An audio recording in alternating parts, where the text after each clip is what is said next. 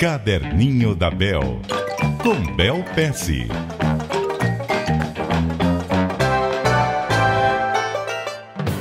Muito bom dia para você, Bel Pesce. Bom dia, Milton, e bom dia, ouvintes. O que você traz para nós hoje? Olha, Milton, eu vou falar sobre comunicação escrita. Cada vez mais a gente resolve os pepinos do dia a dia é, por WhatsApp, por e-mail. Às vezes até mesmo a gente tem a chance de interagir com alguém comentando numa foto no Instagram. Né? Então a gente se comunica muito. E cada vez mais tem se comunicado através da escrita, né? Muito mais do que oralidade. Muito mais. Que é interessante, porque é muito mais eficaz a oralidade, né? É, bom, de qualquer maneira, eu, eu, eu comecei a reparar o que algumas frases trazem para mim. Por exemplo, vai alguém que comenta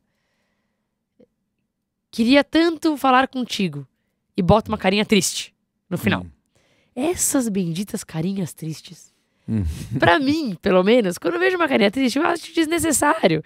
Eu acho que é, é, é, muito melhor você falar. Poxa, gostaria de ter um contato, como faz? Uhum. Né? Ou então, até uma coisa boba, a gente tava falando agora tô acordando cedo. Tem, tem galera comentando, tipo, queria tanto acordar cedo, com carinha triste. Meu, é só acordar cedo. Mas você assim, é contra tipo, esses ícones que o pessoal coloca é nas mensagens? esses ícones. É que assim, os ícones, o ícone tá errado. Ele tá tentando satisfazer a falta da oratória. Uhum. Mas usado em excesso, é, pode fazer com que você pareça uma pessoa é, mais magoada do que você é, né?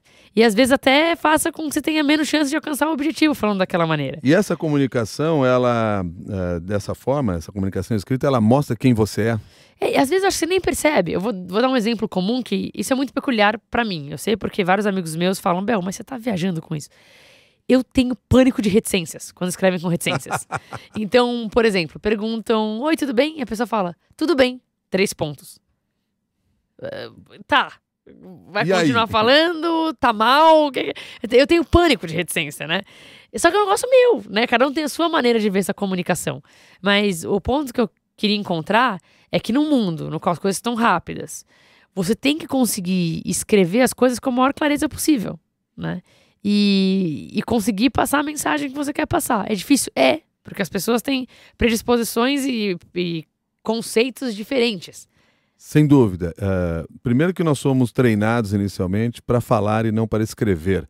E aí escrever é sempre mais difícil. E não adianta querer transferir a fala para a escrita porque acaba dando problema Sim. porque as pessoas não entendem. Agora, só para você não ficar tão contra as reticências assim, eu vou terminar essa nossa conversa aqui com uma frase que é do Mário Quintana, o meu poeta preferido, e que ele diz que as reticências são os três primeiros passos do pensamento que continua por conta própria o seu caminho. Olha que bacana. Olhando bacana. as reticências dessa maneira, Mas muda usando, o seu olhar. Usando num livro de forma poética, tá lindo. O problema é quando é no meio de um negócio que precisa de continuação. Não pode parar. Tá certo. Mas bonito, ficou bonito, Milton. Tá aí o recado da Bel Pesce. E você, o que, que você anota hoje? Pode mandar pra gente. Caderninho da Bel, arroba cbn.com.br. Até mais, Bel. Até mais.